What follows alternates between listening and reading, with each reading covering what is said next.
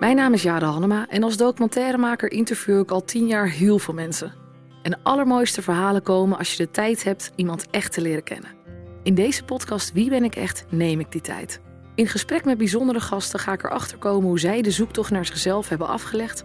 Want door naar anderen te luisteren kom je ook steeds meer over jezelf te weten.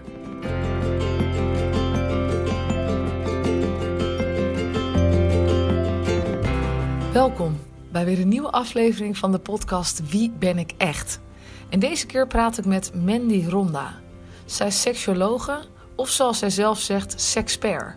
Ze helpt vrouwen en stellen meer contact met zichzelf, hun lijf en seksualiteit te maken, wensen en grenzen beter aan te voelen en schaamte en schuldgevoelens rondom seksualiteit los te laten.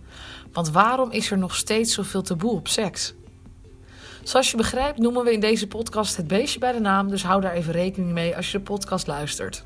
Veel luisterplezier. Welkom bij de podcast Wie ben ik echt? Dank je. Ik vind het heel leuk uh, om met jou te praten, omdat het onderwerp intimiteit en seks, um, uh, daar is nog steeds wel echt een taboe op. Hè? Ik merk in gesprekken met vrienden dat iedereen heeft daar toch een level van schaamte op zitten om daar goed over te praten. Waar, hoe denk je dat dat komt? Ja, seksualiteit is natuurlijk een heel kwetsbaar onderwerp. Hè? Het, gaat, het is iets wat ons allemaal aangaat. Het is iets waar we allemaal van zijn gemaakt, notabene. En waar we zelf ook nieuw leven mee kunnen maken. Uh, maar het is ook iets heel kwetsbaars, iets heel persoonlijks, iets heel intiems. En uh, daarnaast uh, hebben we natuurlijk niet altijd in onze opvoeding ook heel veel openheid meegekregen over seksualiteit. Dus dat zet zich ook steeds door. En dan wordt het ook lastig om, om daar echt open over te praten. En als je er niet over praat, krijg je al snel het idee van: oh, ik ben vast de enige die daarmee zit. Dus de enige die zich schaamt voor mijn geslachtsdeel of mijn ervaringen of het gebrek aan ervaringen. Of, uh, of de enige die zich schaamt voor uh, die dit soort voorkeuren heeft. Uh, of verlangens of fantasieën. terwijl als we er wel openlijk over zouden praten, als het minder een taboe zouden zijn, dan zouden we ervaren dat we helemaal niet de enige zijn met al die dingen. Ja, dat is mooi gezegd. Is dat ook um, gezien de hele situatie nu met de hashtag MeToo? Uh, daar, daardoor krijgt seks een, een hele vervelende lading, zeker voor mannen. Um, uh, waar, wat ik zo interessant vind, is dat seks zo twee uh, componenten heeft. Van, en het is heel fijn, intiem en geweldig. En het is heel vies en fout en verschrikkelijk hè, als je de andere kant, als mensen het, het verkeerd gaan benaderen, om maar even zo te zeggen. Ja, ik ben geloof ik een beetje blijven hangen bij uh, dat uh, door MeToo ook een negatieve lading heeft gekregen. Vooral voor mannen. Dus de rest daarna hoorde ik eigenlijk bijna niet meer, want ik dacht van, nou hoezo? Ik ben heel benieuwd hoe je, hoe je dat ziet. Je bedoelt dat uh, MeToo een... een uh, nou, omdat ik denk dat mannen daardoor um, weer moeite meer hebben om, om een vrouw te versieren, omdat het snel... Um, over de top wordt gezien door, als, door vrouwen. Uh, in Amerika worden mensen aangeklaagd door, op hun werk als iemand een hand op een schouder uh, legt. Dat is in Nederland gelukkig iets minder het geval.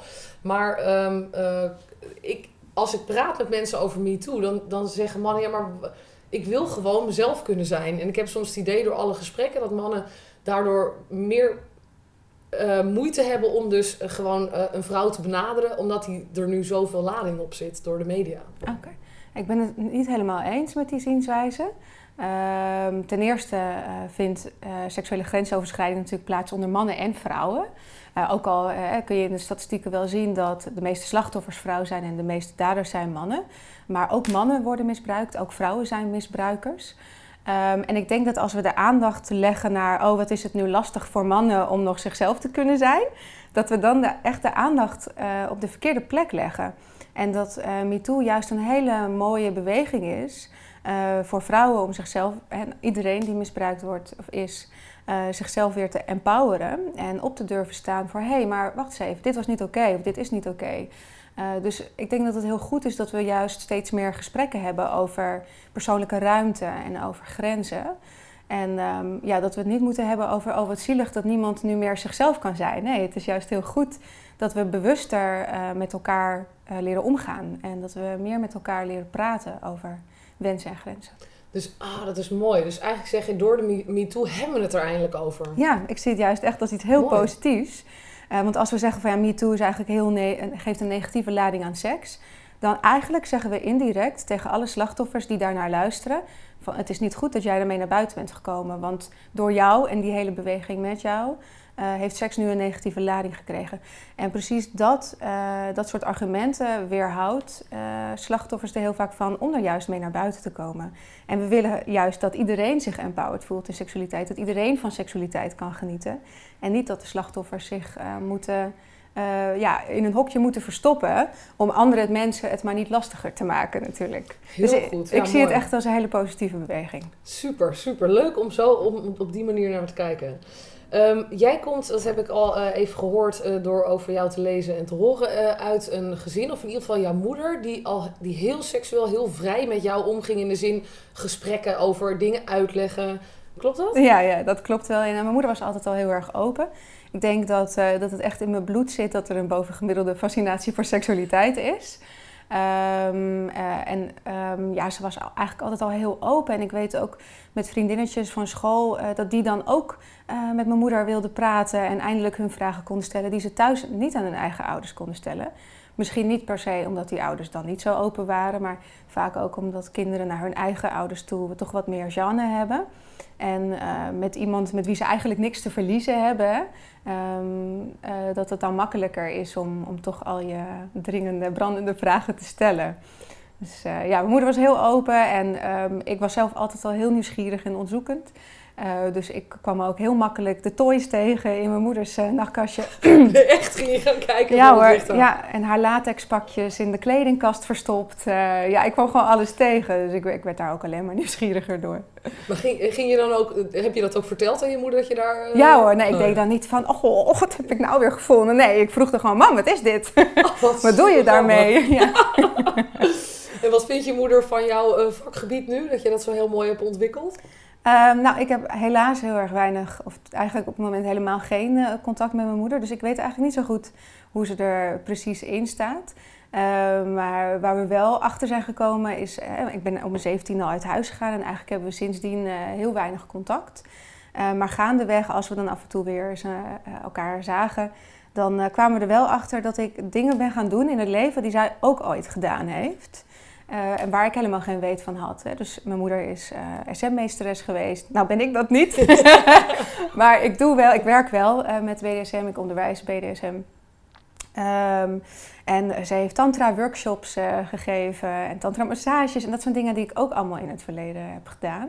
Dus dat is wel heel bijzonder dat het echt onbewust toch uh, is doorgegaan in de familielijn. Ik denk ook wel dat de rol van de ouders uh, in seksualiteit zo ontzettend belangrijk is. En dat mm. daar uh, de wortels liggen van ga je je schamen later of voel je je vrij in, in de behoeftes die je hebt of niet. Hè? Ja, absoluut. En tegelijkertijd wil ik daar ook wel heel voorzichtig mee zijn om dat zo te stellen. Omdat je ook families hebt waarbinnen beide kinderen hetzelfde worden opgevoed. Met het ene kind toch meer schaamte en, en, taboe uh, ervaart rondom seks dan de ander. Dus uh, opvoeding heeft zeker voor een heel groot deel ermee te maken. Maar ook ja, gewoon het karakter van het kind zelf. Ja. Jij was van kind af aan al nieuwsgierig ook naar wie, je, wie jij bent hè, als persoon. En daarmee seksualiteit. Dus nieuwsgierigheid uh, komt in, in allerlei lagen. Ja. Uh, je hebt je, uh, kan je zeggen dat je jezelf ook beter leert, hebt leren kennen door het seksuele te ontdekken? Ja, absoluut. Al kwam dat wel later hoor. Ik was al wel heel jong mijn eigen lichaam aan het ontdekken. En ik geloof dat ik al masturberen en mijn eerste orgasme had ja, rond mijn zevende, of misschien nog wel veel eerder zelfs. Ik weet ook nog heel goed hoe ik dat deed. Um, dus ik, ik, was daar al wel jong mee bezig. Ja. En al helemaal toen ik ook een, een televisie kreeg op mijn slaapkamer. Ik had, uh, ik had een zolder voor mezelf.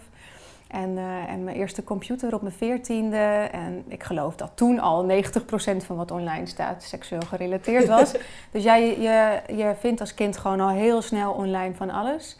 En dat is nu alleen nog maar sterker geworden. Dus ik denk ook dat het belangrijk is dat je dat als ouder voor bent.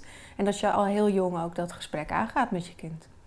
Maar ging je ook al heel jong uh, met, met jongens experimenteren? Of bleef dat binnenshuis wel? Uh, nee, het was, het was echt gericht op mezelf eigenlijk. Op, op het ontdekken van mijn eigen lichaam en seksualiteit.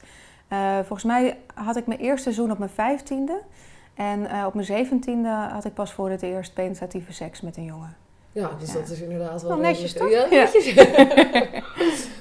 en hoe kan je dan zeggen dat je die ontdekkingstocht uh, van wie je was uh, of wie je bent in de seksualiteit hebt, bent aangegaan? Hoe werkt zo'n proces bij jou? Ja, Ehm, nou ja, ik was al heel jong, stelde ik eigenlijk al de, de grote existentiële vragen. Van wie ben ik, waar kom ik vandaan, wat, wat, heb ik hier te doen?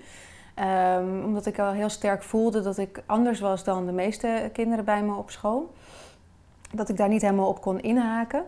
Um, dus dat is eigenlijk al van kleins af aan een zoektocht geweest. En seksualiteit is daar gewoon een, een ja, natuurlijk onderdeel van geweest. Um, ja, en, en, dat heeft zich gewoon gaandeweg uh, als, als, als tiener en, en als twintiger heeft zich dat ontwikkeld. En, en ben ik gewoon meer en meer gaan experimenteren. En um, ik neem aan dat in die experimentele fase kom je natuurlijk ook dingen tegen waar, waar jouw grenzen liggen, wat jij niet prettig vindt. Uh, en kon, je daar dan ook goed mee omgaan van, oh ja, dit is te ver? Want je moet soms natuurlijk even een grens aantikken, neem ik aan. Ja, nee, dat kon ik helemaal niet goed aangeven. Ik denk niet dat ik uh, heel goed heb geleerd van huis uit hoe open en vrij mijn moeder ook praten over seks. Om, om ook mijn grenzen aan te mogen geven en te durven geven. En te weten hoe ik dat kan doen.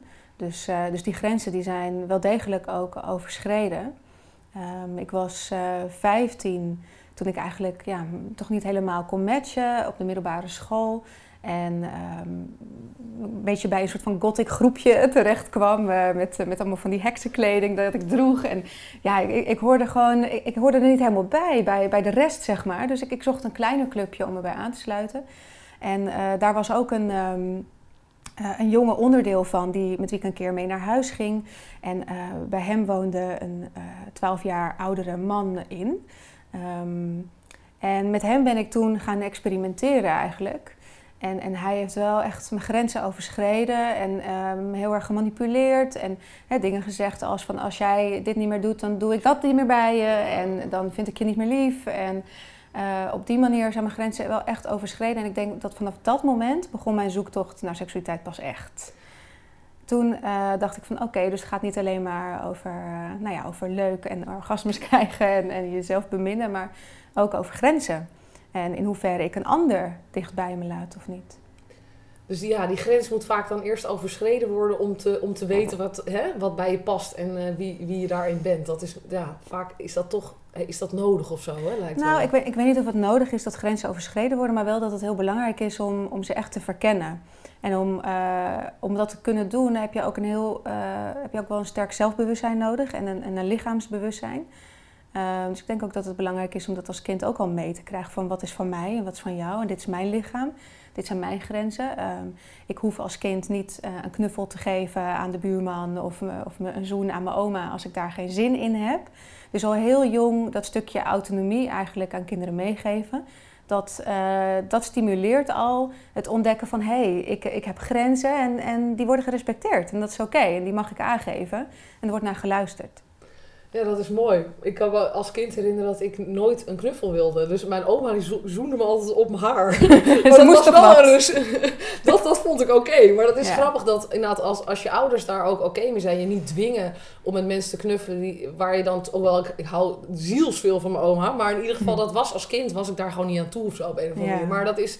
Dat, dat geeft een kind heel veel, uh, krijg je heel veel respect van, inderdaad. Hè? Ja. Om, uh, je wordt gerespecteerd als, uh, dat je een lichaam hebt die van jou is. Ja, ja dat is wel heel mooi. Ja. Ja, en dat is belangrijk om dat, om dat mee, jong mee te krijgen. Ja. Dat je dat op oudere leeftijd ook leert te hanteren. Van oké, okay, dit zijn mijn grenzen en die mag ik aangeven.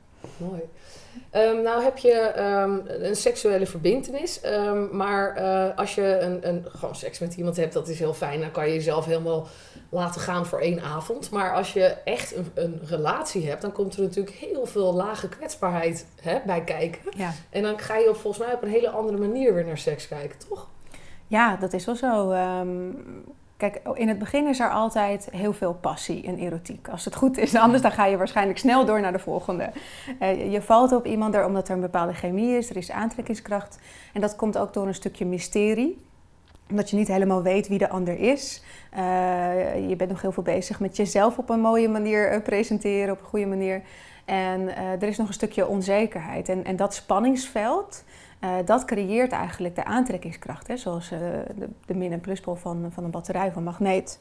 En naarmate de, dat spanningsveld verdwijnt, omdat je eigenlijk steeds meer zeker wordt van van elkaar. En, van, en, en, en dat je ook jezelf mag zijn en niet alleen maar je beste kant hoeft te laten zien, maar dat alles daar mag zijn. dan, dan maakt het op een gegeven moment plaats voor waarden als vertrouwen en verbinding en veiligheid. En dat zijn de waarden waarop je inderdaad echt een verbindenis kan creëren, een relatie.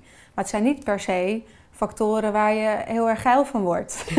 je onesie op de bank. Uh, Nee, het zijn niet hele, hele sexy waarden. Tenminste, het, het, is net natuurlijk wat je perceptie is van sexiness. Ehm, dus ja, dan kom je inderdaad op een diepere laag waar het vaak veel meer gaat over kwetsbaarheid. En, en, dat is ook heel grappig, want als mensen dan bij mij in de praktijk komen, dan gaat het natuurlijk over problemen rondom seksualiteit. Eh, maar uiteindelijk gaat het eigenlijk heel weinig over seks en veel meer over die lagen daaronder. Want durf je kwetsbaar te zijn naar jezelf en naar je partner? Durf je jezelf kwetsbaar op te stellen?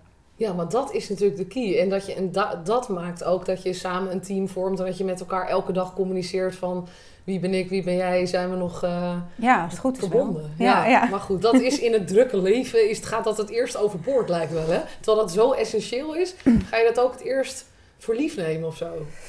Ja, ik denk ook dat het heel logisch is, dat, of dat het heel natuurlijk is ook om, zeker als je samenwoont, uh, dan maak je elkaar natuurlijk echt mee gewoon in de waan van de dag. En het is heel makkelijk om na je werk thuis te komen en, en nou ja, koken, op de bank ploffen, de kinderen misschien nog uh, naar bed brengen of een speeluurtje. Misschien wil je ook nog sporten. En ja, dan wil je gewoon even ontspannen. Dus dan kijk je samen naar Netflix. En voor je weet is het 12 uur en ben je gewoon dood op en ga je naar bed. En heb je eigenlijk helemaal niet meer een moment gehad om je echt even met elkaar te verbinden. En, uh, en die momenten zijn cruciaal voor een duurzame relatie. Ik volg jou op Instagram eh, sinds kort. En dan zie ik ook dat jij en je vriend uh, elkaar opdrachten geven van... Nou, ik kom thuis en dan uh, puntje, puntje doe je dit voor me aan of ga ik dat doen of zo, toch? Dat ja. hebben jullie een beetje. Dat is wel heel grappig. Want dat, ja dat ken ik niet uh, op die manier. Maar dat geeft natuurlijk die impuls als je samenwoont om even elkaar uit de comfortzone te trekken. Ja, ja ik hou heel erg van speelsheid. En uh, ik ben zelf ook vrij competitief ingesteld. Mijn vriend wat minder. Dus die doet wat minder enthousiast mee aan, aan opdrachten. Maar ik moet zeggen dat hij inderdaad een heel stuk creatiever is de laatste tijd. En dat prikkelt mij dan ook weer. En denk ik, oh leuk, dan, dan creëer je weer dat spanningsveld. En het gaat niet zozeer om of je de opdracht goed voldaan hebt of, of dat je punten krijgt. Uh, maar meer om, om uh, uh, scherp blijven op elkaar prikkelen en verrassen en triggeren. En ik, denk, ik geloof ook dat een relatie echt een, een platform is voor groei, voor ontwikkeling. En, en, en dat je elkaar daarin kunt, kunt gebruiken om, ja, om, om, elkaar te motiveren en, en te stimuleren en te steunen naar, naar, ja, naar groei. En dat kun je het beste doen als je elkaar blijft prikkelen en, en niet elkaar voor lief nemen. Mooi. Ik kan me ook voorstellen dat de mensen zeggen: God, ik heb er geen zin in wat een gedoe zeg, laat met rust. ja, nou, dat kan ook. Maar mijn grootste angst in het leven, denk ik, is een gezapig leven. En een gezapige relatie is daar dan een onderdeel van. Uh, maar als, als die rust en die stabiliteit en het totaal niet verrast worden iets is waar jij, jij intens gelukkig van wordt, dan moet je dat doen, ja. Ja, dat zal voor vers mensen verschillend werken ja, natuurlijk. Ja. Uh, je hebt het in een andere podcast ook gehad over uh, libido. En dat de een zegt ik heb een hoge libido, de ander laag, maar dat dat eigenlijk een, ja, niet echt zo te categoriseren is. Dat, het gaat natuurlijk ook om een stukje levensenergie. Hè? En dat, dat is eigenlijk libido, volgens mij is dat een beetje hetzelfde, of niet? Ja, door seksuologen wordt het woord libido wel heel erg geweerd, omdat het klinkt alsof het een heel vaststaand gegeven is. Nou, ik heb inderdaad een laag of een hoog libido. Je zou het ook kunnen vervangen door het woord seksdrive. Um, maar het heeft, het heeft gewoon heel erg te maken inderdaad met, met waar je zit in je leven, in je levensfase. Uh, met, met wat je die dag gedaan hebt. Hè? Dus met je energiepeil en je stemming uh, op de dag. Met waar je zit in je cyclus als vrouw. Um, dus het, het, heeft zoveel factoren en je kunt niet zeggen dat je een laag of een hoog libido hebt. Maar uh, het gaat meer om de, de factoren eromheen die, die je seksdrive kunnen beïnvloeden. Ik, wat ik merk is als je goed in je passie zit en je, je hebt gevonden in het leven wat je leuk vindt, dat dat vanzelf heel veel andere energieën ont, ontluikt ook. Hè? Dus um, als mensen een, een, een, een wat lagere seksdrive hebben, is dat, dat, zie je dat ook vaak in andere gebieden in hun leven terug. Ja, ja en seksualiteit staat wat mijns inziens echt daarin aan de basis. Omdat het echt wat je zegt, het is, het is levensenergie. Wat ik al aan het begin zei, het is iets waar we van gemaakt zijn, letterlijk. En tegenwoordig zijn er ook steeds meer andere methodes. Maar in principe zijn we allemaal letterlijk gecreëerd door uh, een orgasme, door seks. En uh, kunnen we daar zelf ook nieuw leven mee creëren. Dus je kunt je voorstellen wat een potente creatiebron die seksualiteit eigenlijk is. En als je seksuele energie lekker stroomt, als het ware, dan gaat zich dat uiten in, in alles in je leven. En, en ook op zakelijk gebied. Ehm, en, en in je contacten met andere mensen, in contact met jezelf. Ja. Mooi. Um, je zei al van mijn grootste angst is een uh, gezapig, uh, gezapig leven. Ik kan je de hand schudden, dat herken ik heel erg.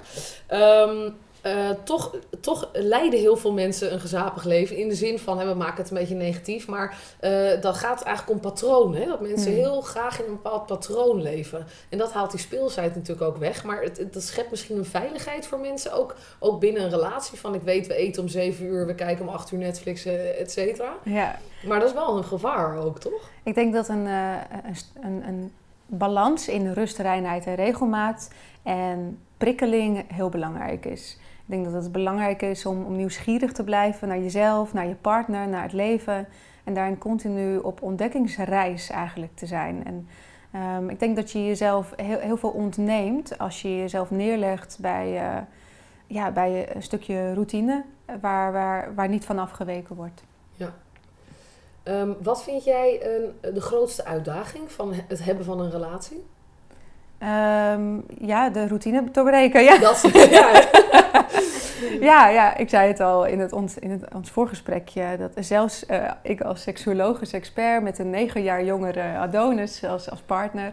Uh, wij wonen nu een jaar samen. En wij merken ook van, hey, hoe makkelijk is het om op die bank te zitten en, en naar dat grote tv-scherm te kijken wat, wat er hier in de woonkamer staat. En, en uh, voordat je het weet, ja, is het gewoon, ben je gewoon hartstikke moe en wil je gewoon lekker gaan slapen. Dus voor mij is ook de grootste uitdaging om um, ook mijn seksuele energie sowieso te blijven ontdekken. Dus ook uh, aan zelfbeminning te blijven doen, ook al zit ik in een relatie. Dus ook mijn tijd te nemen voor, voor masturbatie. Um, en om elkaar te blijven prikkelen en, en dus ook dingen vooruit te plannen en, en ja, leuke, leuke opdrachtjes en verrassingjes bedenken. En dat is ook wel een uitdaging. Ik ben ook zelfstandig ondernemer natuurlijk. Dus ja, ik ben ontzettend veel bezig met, met mijn werk. Wat eigenlijk meer mijn passie en mijn missie is dan werk. Dus het is geen 9 tot 5 job. En uh, ja, ik ben daar gewoon eigenlijk 24-7 mee bezig. En een uitdaging is dat soms ook los te laten. Ja, ja, ja. Om te ontspannen. Ja. um, jij had een paar goals opgeschreven, ook op je Instagram. Ik weet alles natuurlijk. Nou, echt? Ja. ja. Um, dat jij ook graag uh, uh, een, een, kind wil. Mm -hmm. dat, dat, uh, dat dat een wens is voor, voor dit jaar. Of in ieder geval dat je daar dat hè, laat ontstaan, laat ik ja. het zo zeggen. Ja, ik kan ja. niks helemaal met zekerheid zeggen. Nee. maar daar komen natuurlijk weer hele andere energieën bij kijken. En dan kom je natuurlijk in een hele andere fase weer van je relatie. Is dat iets waar je dan al helemaal over nadenkt? Of laat je dat maar gewoon gebeuren? Mm, nou, daar, daar, denk ik niet echt heel erg over na. Wel meer praktisch. Van, goh, woon ik niet te klein? Zijn we financieel wel stabiel genoeg? Meer dat soort praktische dingen waarvan iedereen die al een kind heeft zegt van joh, dat komt allemaal wel goed. Dat wijst, uh, dat wijst zich vanzelf wel. Um, maar ik moet wel eerlijk zeggen, ik maak me soms ook wel zorgen hoor, over uh, of onze relatie dan wel stabiel genoeg is. Want je hoort zoveel uh, hoe erg je relatie verandert, hoeveel druk erop komt te staan, hoeveel minder tijd je hebt voor jezelf, laat staan voor elkaar. Wanneer je opeens een opvoedteam bent en niet meer alleen een koppel wat van elkaar helemaal kan genieten. Dus dat, dat is wel iets uh, waar we het ook veel over hebben en, en hoe we dat dan uh, willen gaan aanpakken. En natuurlijk, je moet het ook gewoon een beetje ontdekken en op zijn beloop laten. Maar ik denk dat het belangrijkste daarin wel communicatie is. Dat je heel open en eerlijk met elkaar blijft praten over je verlangens en je behoeftes. Zonder de verwachting dat die ander ze dan waarmaakt.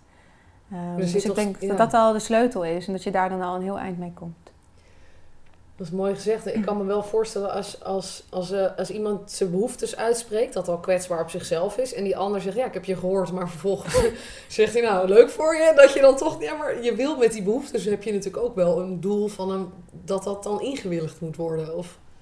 Nou, ik denk dat het in de eerste plaats al heel uh, bevrijdend is om je eigen verlangens en, en fantasieën uh, en voorkeuren te kunnen erkennen naar jezelf en die dan ook nog eens naar je partner te uiten.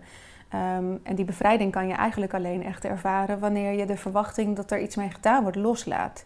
Daarnaast zijn sommige fantasieën ook beter om fantasieën te blijven.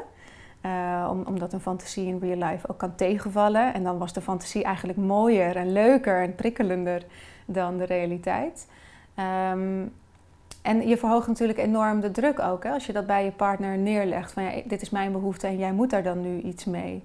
Ehm, dus ja, ik zou het echt leggen bij. Of ik zou de, de waardering uh, echt voelen voor hoe bevrijdend het kan zijn om het te uiten. En ehm, als het echt een hele sterke behoefte is, uh, dan kun je altijd naar een, een, deskundige toe, zoals mij, om, uh, om daar samen uit te komen en te zien hoe je elkaar daarin wel kan ontmoeten.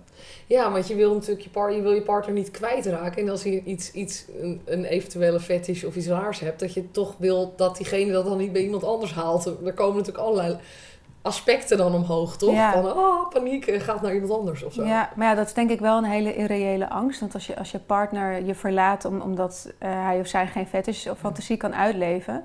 dan zit er waarschijnlijk al sowieso iets niet helemaal goed in de basis van de relatie. Ja. Want een relatie draait natuurlijk om meer dan alleen maar seksualiteit en, en fantasieën.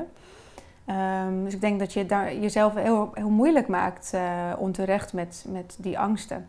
Maar ja, tuurlijk kunnen die er gewoon zijn. En die mag je dan ook uitspreken van, oh, oké, ja, ik hoor je. Uh, en uh, dat benauwt me. Ik ben bang dat je me verlaat als, als ik dat, dat niet voor je doe. En de kans is 99% dat je partner zegt van, nou lief, zo, uh, zo, zo, zo ver zal het niet komen. Maar laten we ontdekken hoe we elkaar daar toch ergens in kunnen ontmoeten. Op, op een plek waar het voor ons allebei leuk is. Ja, precies. Ja, dat is mooi. Um, even, we, nou, we zijn al heel goed op, op weg in het gesprek. Ook ik denk dat mensen hier ook wel veel uh, uh, aan kunnen hebben aan wat jij allemaal en hoe helder jij dit uitlegt. Mm. Uh, maar de podcast heet, heet, natuurlijk Wie ben ik echt? Dus ik ga nog even kijken of ik jou kan ont ontleden. Zeg maar. Succes. ja, precies. Nou, ik heb het gevoel dat jij al heel goed weet wie je bent en dat je op een, op een, op een hele zuivere manier zelfs, of, um, zelfverzekerd bent. Maar dat ik weet, de weg is altijd uh, rocky. En uh, daar, daar kom je jezelf altijd uh, tegen. Om, om jezelf te ontdekken, moet je een aantal barrières met je geest aan. Heb jij ook um, nog last van je gedachten of kan je die goed temmen? En van welke gedachten? Nou, van gedachten die niet voor jou werken, negatieve gedachten. oh ja, natuurlijk. Ja. ja. Ja, ik ben mens en dat, dat blijf ik. dus ja, ook ik heb mijn worstelingen en mijn momenten. En, Um, ja, als het gaat om de vraag wie ben ik echt, dan uh, God, ja, Joost mag het weten. En ik hoop dat ik het nooit weet. Uh, ik denk dat mensen die beweren dat ze weten wie ze echt zijn, het vooral helemaal niet weten. Uh, als je überhaupt beweert dat je het weet, dan weet je waarschijnlijk helemaal niks.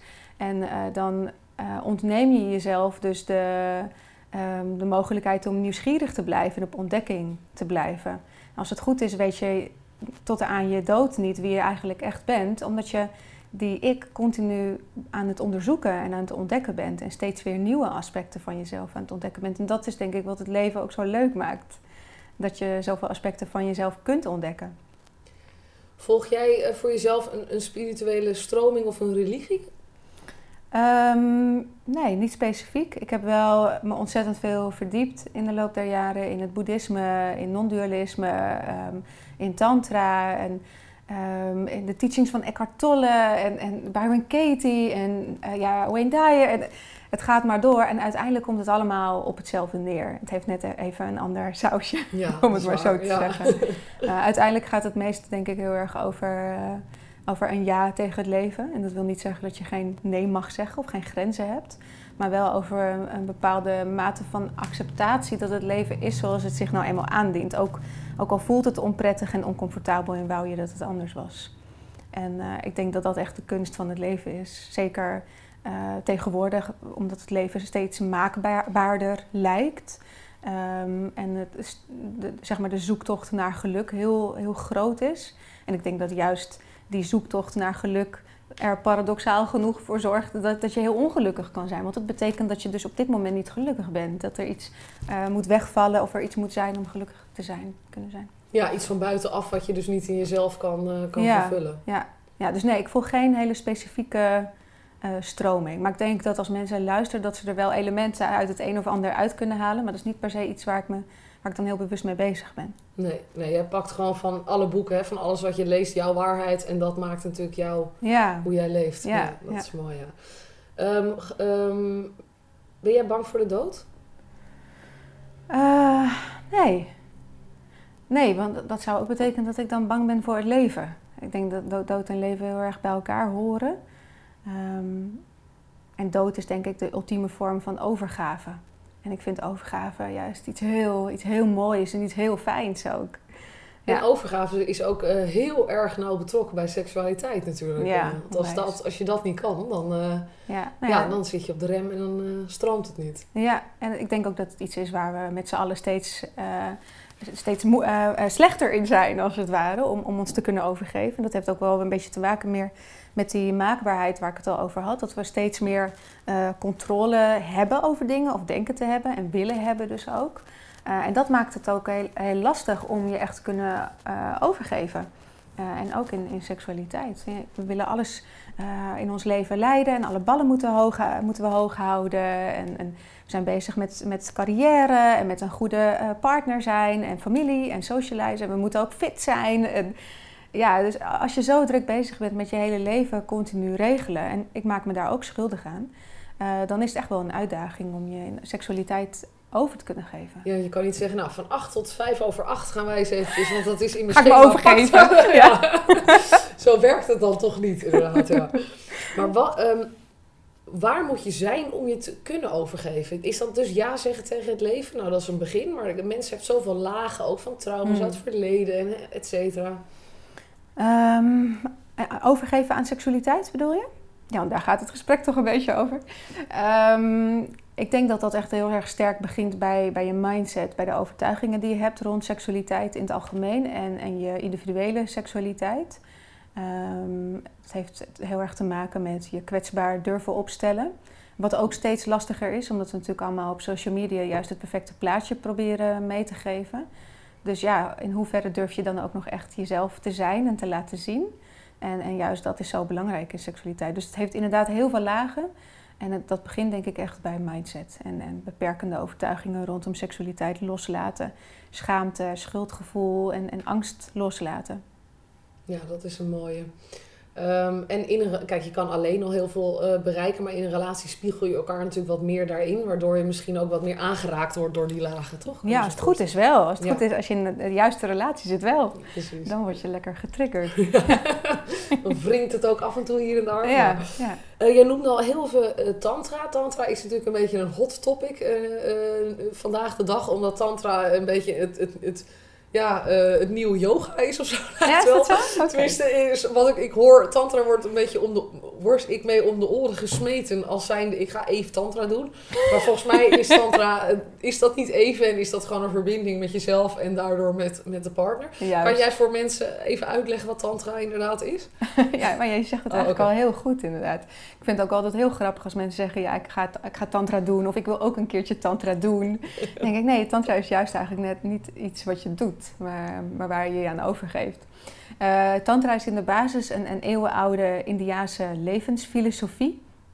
En levensstijl ook wel, wat dus heel erg uitgaat van uh, je seksuele energie aan de basis van, van je levensenergie. En uh, dat je je seksuele energie kunt gebruiken om momenten van verlichting te bereiken. En daarmee is het eigenlijk de enige religie die gelooft dat je al in één leven momenten van verlichting kunt hebben. Uh, in tegenstelling tot bijvoorbeeld het boeddhisme, waarbij je leven na leven moet reïncarneren om steeds wijzer te worden en uiteindelijk ooit, hopelijk wellicht, de staat van nirvana te bereiken. En dat is het dan, dan ben je er. en um, nou, ik, ik, geloof sowieso niet dat dat zo werkt. Ik zou dat ook heel jammer vinden als een soort van eindstation is.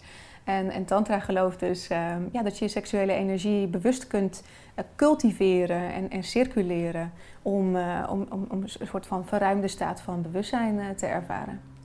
En zou, zou een, een relatiekoppel dat gewoon uit een boek samen kunnen doorspitten? Of heb je daar toch een, een cursus of iets voor nodig? Is dat handiger? Ik denk dat, um, dat een echt een tantrische zienswijze en levensstijl heel erg begint bij gewoon wie je bent als mens, bij je karakter, bij hoe je in het leven staat. En, en dat ontwikkel je gaandeweg door bijvoorbeeld inderdaad cursussen te doen uh, of, of bepaalde boeken te lezen. Um, maar er zijn ook ontzettend veel verschillende stromingen. En eigenlijk wat je allemaal in het Westen meekrijgt, is, is sowieso allemaal neo-tantra, is niet de klassieke tantra. Het is allemaal fusion tantra ook. En um, tantra gaat eigenlijk maar in een heel klein, voor een heel klein gedeelte over seksualiteit. En juist dat gedeelte vinden we in het Westen het meest interessant. Dus dat is ook wat uh, het meest wordt belicht. Maar tantra is in wezen een, ja, gewoon een spiritueel pad. En eigenlijk ook wel een heel individueel pad. Wat heel erg gaat over verbinding met jezelf op alle lagen. En, en van daaruit met een ander. En je seksuele energie is daar simpelweg een, een tool in. Ja. ja, precies. Het wordt erg gericht op seks. Ja. En want dat Ja. seks zelfs natuurlijk, dus misschien dat dat ook weer meespeelt, dat dat eh, mensen aantrekt of zo. Ja, absoluut. Ja. Ehm, beoefen jij met je partner dus hè, een tantrische leefstijl, zoals je dat zelf eh, zei? Ehm, nou, ik moet zelf wel eerlijk zeggen dat ik het laatste jaar ben ik eh, wat serieuzer bezig met mijn bedrijf. En tot dan toe was het echt iets wat ik gewoon helemaal puur vanuit passie en plezier deed. En het boeide me echt niet of ik daar wel of geen geld mee verdiende. En ik kon met heel weinig rondkomen. En naarmate mijn eierstokken steeds harder gingen klapperen, eh, ervaarde ik toch ook wel een soort van: hé, hey, maar ik wil eigenlijk ook iets opbouwen en iets achterlaten voor iemand na mij. Dus misschien eh, moet ik toch maar het allemaal ietsje serieuzer gaan aanpakken. En mezelf ook eh, serieuzer nemen als, als ondernemer in wat ik te bieden heb, welke waarde ik te geven heb aan mensen. Dus het laatste jaar is mijn eigen energie, als het ware, ook meer naar mijn hoofd toe gegaan. Waarbij ik veel meer bezig ben met, met dingen bedenken en plannen en organiseren eh, en creëren. Ehm, en, eh, en ik verlang zelf ook wel meer naar weer even dat, dat zakken. Dus dat is ook wel een persoonlijke intentie voor dit jaar. Om, om, ehm, ja, om weer meer te zakken in mijn eigen lijf. En, en, en dus staat eh, onder andere yoga en dans en eh, dagelijkse zelfbeminning... staat ook op die persoonlijke intentielijst als, als onderdeel daarvan. Dus ik zou niet zeggen dat wij een hele tantrische levensstijl hebben. Eh, en wat betreft seksualiteit, ja, soms hebben we hele verbonden tantrische seks... En dat vind ik persoonlijk wel echt de fijnste manier van vrijen. Wanneer ik echt die verbinding voel met mezelf en met mijn partner. Uh, en soms is het gewoon down and dirty porno. En dan is het weer het, het machtsspel van BDSM. Dus ik vind die variatie daarin juist ook echt superleuk. Ja, je zegt al inderdaad het gewoon het, porno. Um, uh, dat is denk ik ook wat uh, in, in, in seksualiteit een, een, een valkuil is. Omdat wij in, in die pornografische mediacultuur, ook heel erg als vrouw, tenminste dat merkte ik bij mezelf. Van oh, ik moet als een pornoster mij in bed gedragen. Want dat heb ik, ja, dat is wat ik ken. Dat is wat men je mee om de oren slaat, zeg maar. En dan denk je van ja, maar ik voel mezelf helemaal niet als ik dit kunstje aan het doen ben. Ja. En dan ga je naar die volgende stap. Maar dus het zou ook wel mooi zijn als we naar een maatschappij gaan waarin dus hè, die pornografische verbeelding, hoe een vrouw zou moeten zijn, dat dat en een man. beetje. En een man inderdaad, Ja. want een man inderdaad net zo. Ja. Uh, dat daar een beetje dat dat wat meer wordt afgebroken. Uh, herken jij dat ook? Ja, absoluut. Um, ik heb zelf heel lang gekampt met een pornoverslaving. Uh, doordat ik dat televisietje en, en die computer op mijn kamer had en, en dus ook seksueel gerelateerde beelden zag. Je gaat als kind ga je, uh, op, zoek naar alles wat je niet kent en wat spannend is. Uh, je, als kind heb je gewoon een, van nature een nieuwsgierigheid. En wanneer je porno kijkt, dan train je je brein. en je legt neuropatronen aan die dat soort beelden dus opwindend vinden. Je linkt dat soort beelden aan seksualiteit, aan wat je opwindend zou moeten vinden. Uh, dat leer je dan al als kind wanneer je dat soort beelden ziet. En naarmate je die beelden kijkt, train je ook steeds meer tolerantie. Dus je gaat op zoek naar steeds extremere beelden. Dus op een gegeven moment kwam ik eruit bij echt behoorlijk extreme porno. En, en dat wordt een verslaving. Um, niet zo'n verslaving in de zin als van ik kan niet meer zonder en het staat mijn leven en mijn sociale omgeving in de weg. Maar wel dat, dat ik dat uh, gebruikte als, als, als mijn quick fix. Uh, waardoor ik eigenlijk het contact met, me, met mijn lichaam en mijn werkelijke seksualiteit verloor. Want inderdaad, porno is gemaakt door en voor mannen. Het is gericht op het mannelijk seksueel genot. Uh, dus mannen leren hoe zij zich als man moeten gedragen in bed van porno. Uh, en dat is vaak toch wel ruig. Um, en vrouwen leren dat net zo goed. Meisjes kijken namelijk naar dezelfde porno. Die kijken niet naar iets anders of naar niets. Meisjes kijken ook porno.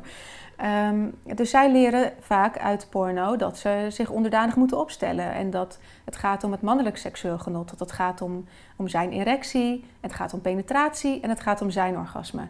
En haar orgasme en, en de clitoris, dat wordt allemaal eigenlijk ja, letterlijk en figuurlijk uit beeld uh, gelaten.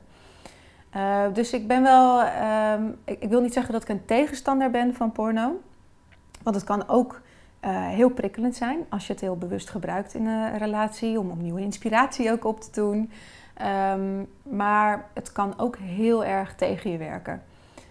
dus ja, ik zou daar sowieso heel voorzichtig mee zijn in, in hoeveel porno je kijkt. En je vooral eigenlijk wenden tot meer erotische films en porno.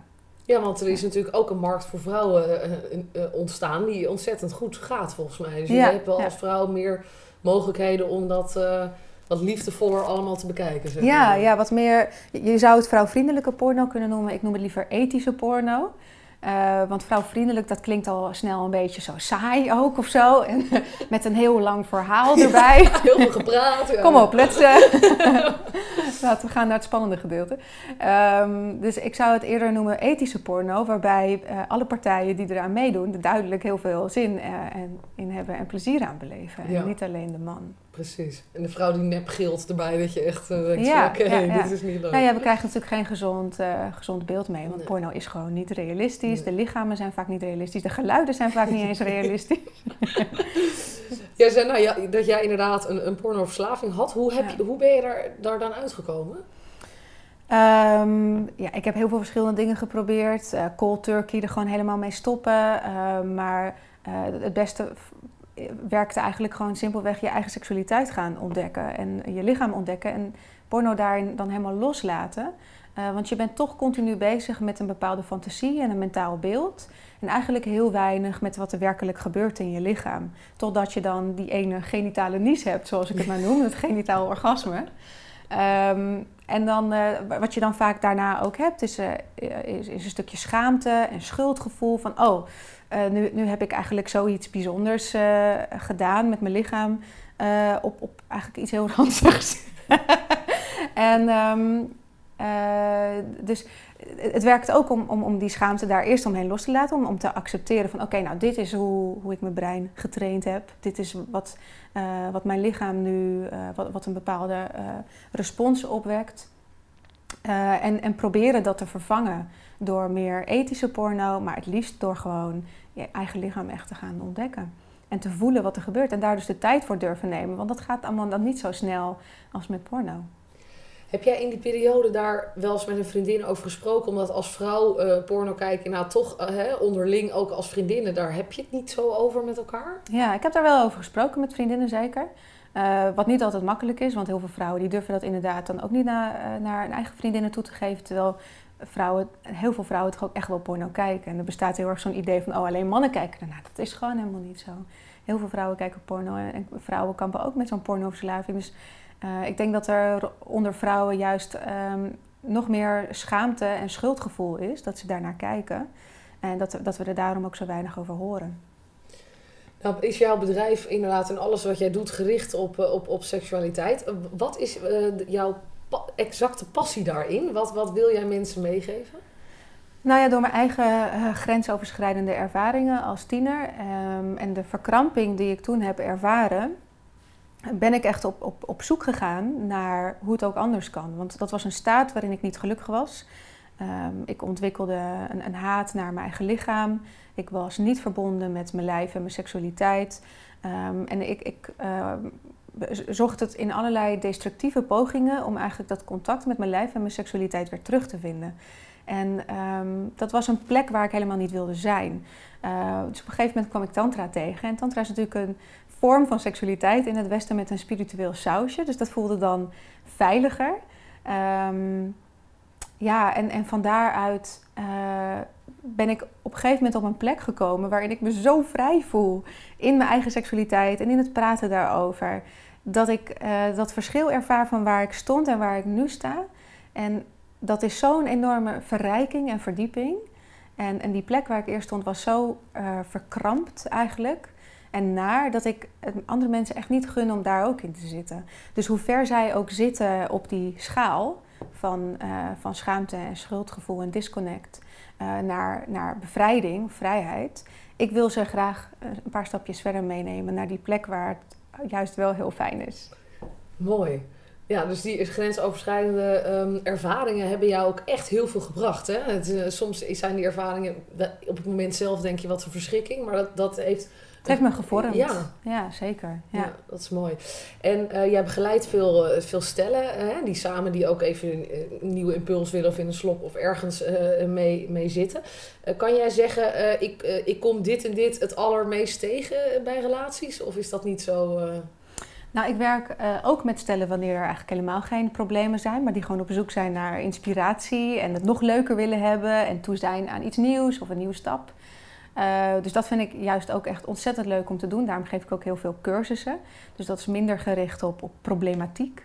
Uh, maar wat ik het meeste kom, uh, tegenkom is, is toch wel ja, dat verschil in verlangen. Het verschil in, in seksdrijf en het verschil in seksuele voorkeuren tussen, tussen eh, mensen. En, en, en dan toch dat verlangen om elkaar daarin ergens te ontmoeten natuurlijk. Om, om toch een, een bevredigend seksleven samen te hebben.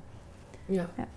En heb jij uh, ook um, de seksualiteit met vrouwen ontdekt? Ja, zeker. Oké, okay. maar kan je, ben jij biseksueel of dat dan niet? Um, nou, nee, ik zou niet echt dat label erop willen plakken denk sowieso dat het heel erg zonde is. Ja, het, kan ook heel veel eh, veiligheid en, en, zekerheid scheppen om jezelf in een bepaald hokje te willen stoppen. Maar ja, ik denk, uh, als ik iets zou moeten zeggen, dan ben ik waarschijnlijk heteroflexibel. Mooi. Dus ja, ja, voornamelijk heteroseksueel georiënteerd. Ik, ik voel me echt het meest aangetrokken tot mannen, maar ik kan vrouwen enorm mooie wezens vinden. En ik kan daar ook helemaal een soort van verliefde gevoelens voor hebben.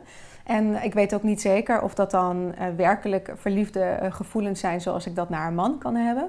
Of dat het misschien soms meer is van iets, van, van iets opkijken naar die bepaalde vrouw. Dat zij bepaalde eigenschappen of kwaliteiten heeft waarvan ik denk, oh wauw, dat vind ik echt heel mooi of heel krachtig of heel sexy. En, en, die wil ik ook. En dat dat eigenlijk, dat, dat je dat misschien dan verward met een bepaalde... Uh, ja, met een gevoel van, van verliefdheid. Ja, ja, precies. Oh, dat is wel mooi gezegd, ja. ja. Ehm, en je kan natuurlijk ook tijdelijk verliefd zijn op iemand en daar gewoon niks... Hè, en dat verdwijnt dan na een dag of twee, maar dat is natuurlijk een heerlijk gevoel omdat je even een verbinding met iemand hebt waar je heel blij van wordt. En, en dat verdwijnt dan ook weer. Maar je hoeft, uh, uh, dat denk ik ook met verliefdheden in een relatie, dat dat dat wordt vaak als iets heel belangrijks gezien. Terwijl verliefdheid natuurlijk toch ook wel gewoon een chemisch proces is wat weer komt en gaat. Ja, absoluut. Um, en heel veel stuk maakt in een relatie. Ja. Um, zie je dat ook, dat dat, dat heel groot wordt uh, gemaakt? Ja, en, en um, zowel wanneer de partner het niet deelt met de andere partner. Die verliefdheid wordt daardoor soms alleen maar groter, zoals met alles wat je voor jezelf houdt en waar je maar over blijft malen, dat wordt sowieso vaak steeds groter dan wanneer je het eens een keer gewoon uitspreekt. En als je het dan hardop zegt, denk je, oh, nou, maar eigenlijk, eigenlijk is dat helemaal niet zo, of eigenlijk valt dat best wel mee. Um, maar ook zodra je het uitspreekt, kan de andere partner het ook heel groot maken van, oh, dat betekent dat mijn partner niet meer verliefd op mij is. Of dat ik, en dat is de, de, de, de meest gehoorde gedachte eigenlijk, ik kom iets tekort. Ik geef mijn partner iets niet uh, en daarom um, is mijn partner verliefd geworden op iemand anders. Terwijl het inderdaad eigenlijk voornamelijk een chemisch proces is waar je ook enorm van kan genieten. Hè? Want het, het, het creëert weer wat, um, het creëert weer, weer prikkeling. En een gevoel van gezien en, en begeerd en gewaardeerd worden, dat is voor ieder mens fijn. Maar dat wil niet zeggen dat je daar iets mee uh, moet of wil doen. Nee. En iemand zei laatst mooi tegen mij, ja, um, uh, de, die ander uh, brengt iets in mij naar boven wat, die part, wat mijn partner niet in me naar boven brengt. Ja, ja. En dat is natuurlijk, dat, dat, iedereen brengt iets anders in je naar boven natuurlijk. Dus dat hou je natuurlijk altijd. Maar ja. dat is natuurlijk, als, als dat het, uh, de drive is, dan is het heel makkelijk om bij verschillende mensen dingen te zoeken om iets anders van jezelf te zien. maar ja, goed, ja, dan moet je misschien geen relatie hebben of zo. Hè? Als je die verbindenis met één iemand. Um, ja, dat ligt natuurlijk helemaal aan wat, wat, wat je keuze is. Welke, ja, welke afspraken je hebt met je partner. Welke relatievormen je gekozen hebt samen. Ik geloof heel erg zelf in bewuste monogamie. Dus heel bewust kiezen voor monogamie. En niet omdat het de moraal is waar we allemaal toch nog steeds wel mee opvoeden. Um, hè, net zoals dat je bewust zou kiezen voor uh, polyamorie of een open relatie, zou je ook bewust moeten kiezen voor monogamie. En uh, ook jezelf en je partner de vrijheid geven dat dat misschien niet per se voor altijd hoeft vast te liggen. Dus uh, dat wij nu kiezen voor monogamie, wil niet zeggen dat dat voor altijd is. Het zou heel goed kunnen dat met een andere partner, dat ik dan wel een open relatie zou willen. Of dat een van ons, of wij allebei, later in onze relatie een andere relatievorm verkiezen. Dus je, je kan heel erg kijken naar welke relatievorm past Ehm, op dit moment, bij mij individueel en bij ons als relatie, in, in onze relatiedynamiek. En dat kan dus, vlo- dat moet altijd vloeibaar blijven, eigenlijk. Dat zou het gezond zijn, denk je? Ehm, ik denk dat dat de, ehm, het, het, het meest, eh, de meeste ruimte geeft voor persoonlijke ontwikkeling en voor ontwikkeling als, als, als stel. En ook de minste verkramping. Dus inderdaad het gevoel van mijn partner die eh, vindt iets in iemand eh, wat diegene bij hem of haar losmaakt, wat ik niet doe. Eh, dat heeft heel erg te maken met, met het idee loslaten dat, je, dat jij alles moet zijn voor iemand anders. Dat jij alles kan zijn voor een ander. Dat is natuurlijk gewoon helemaal niet realistisch. En, en je partner kan ook niet alles voor jou zijn. Maar het ligt er maar net aan wat je daar dan mee wilt doen. Je, je, kan, eh, je kan het simpelweg gebruiken als ehm, een, een moment om te spiegelen. Of, of vind je dat je daar dan gelijk achteraan moet gaan? Dat je dat, dat, je dat stukje moet najagen? Ja, mooi. Ehm, wat, wat ik merk in gesprekken en met, bij mezelf en met, met mensen, is dat de, ehm, het vertellen wat je wil in, in de slaapkamer een heel erg lastig punt is. Ja. Ehm, en waarom? Je vertelt in het dagelijks leven altijd wat je wil. In, in- vaak eh, in, gewoon in je werk en in, eh, bij boodschappen doen weet je helemaal wat je wil. En in bed weet je het ook, alleen dat durf je dan niet te zeggen. Dat, dat vind ik toch een heel grappig element wat ik heel vaak terugkomt. Hè? Ja, ja, ja, absoluut. En het is voor heel veel mensen heel spannend, omdat je daar natuurlijk heel erg afgewezen kan worden. Het kan heel goed zijn de- de- dat eh, je partner je dat helemaal niet wil of kan geven. Eh, en daarnaast hebben we ook, als het goed is, als je heel veel van je partner houdt, heb je ook van nature een bepaalde angst om je partner te kwetsen. Eh, dus je wil ook niet iets benoemen waarvan je eigenlijk weet dat je partner dat helemaal niet leuk vindt of het toch niet gaat doen of iets. Eh, dus ja, dat is ook heel spannend. En je stelt je heel kwetsbaar op door aan te geven wat je wil. Ehm, maar ik denk dat, het, ja, dat dat ontzettend sexy is, juist om, om je kwetsbaar op te stellen en om te durven communiceren over wat je fijn vindt en waar je naar verlangt. Ja. Dus en je kan natuurlijk ook eh, daar ook wel creatief in zijn. Hè? Dus eh, een, voorbeeld als, ehm, als mijn partner zou zeggen van... eh, oh, ik heb echt zo ontzettend zin in een blootje op van jou nu. En ik heb daar zo geen zin in om dat nu te geven. Dan kan ik wel zeggen van nou lieverd, ehm, daar heb ik op dit moment niet zo heel veel zin in. Maar hoe zou je het vinden als we lekker gaan douchen en ik ga je daar helemaal inzepen en ik ga je lekker masseren of zo. Ja, dus, Dus het, ja, je, je, je zoekt op een, een liefdevolle en creatieve manier naar een soort van middenweg. Eh, in iets waar je je allebei prettig bij voelt. ja, dat is heel mooi. Dus je, zet, je, zet, eh, je gaat meteen jouw wens daar eh, achteraan gooien, Ja. zodat je inderdaad... eh, en niet het gelijk afketsen nee. van nee, daar heb ik geen zin in. ja, Mooi. ja. Ehm, eigenlijk als laatste vraag wil ik nog... ehm, heb jij nog een tip voor mensen die met hun seksualiteit bezig zijn... maar nog even ja, een, een, een, zelf thuis al iets willen doen om, om dat te ont- ontdekken? Waarom is dat altijd de laatste vraag Ja. in een podcast? Is dat een podcast laatste vraag? Oh, jammer. Jammer dat ik niet origineel ben. Nou ja, het- is, kijk, mensen willen sowieso heel vaak graag tips. En dat is ook de meest gestelde vraag die ik krijg, met name Ja. via Instagram, omdat ik daar van alle social media kanalen het meest actief ben. Ehm, ik vind het heel leuk om op Instagram actief te zijn en ik haal er ook al mijn opdrachten, samenwerkingen en, en cliënten uit. Ehm, maar mensen blijven altijd DM's sturen, berichten sturen met gewoon heb je tips voor me? En, en dat kan bijna niet, want Nee. dan geef ik een beetje cosmopolitan-like algemene tips, terwijl seksualiteit zo persoonlijk is. Ehm, en, en dan doe ik die mensen tekort door ze een tip te geven die ik de buurman of de buurvrouw ook zou kunnen geven, als Ja. het ware. Terwijl de, hun relatiedynamiek daar misschien helemaal niet op aansluit. Eh, dus ik vind het altijd heel erg zonde om, eh, ja, om dan op die manier tips te moeten geven. Dus wat mijn tip dan zou zijn, is ehm, durf te blijven onderzoeken en, en durf te experimenteren. Durf je grenzen te verkennen en te verleggen. Dat, en dat is iets anders dan ze overschrijden. Je hoeft niet uit je comfortzone te stappen, maar durf het wel te stretchen. En durf er ook in te investeren. We investeren in alles in ons leven, qua tijd en energie, qua gezondheid en werk en familie en vrienden. Maar seksualiteit blijft echt een ondergeschoven kindje. Terwijl het zo'n potente bron is voor vitaliteit, voor, voor je stemming, met alle eh, hormonen die worden aangemaakt, voor verbinding met je partner, eh, voor je business, hè, voor aantrekkingskracht gewoon in het dagelijkse leven. Dus durf ook te investeren in, eh, in je liefdes- en seksleven. Dankjewel. Alsjeblieft.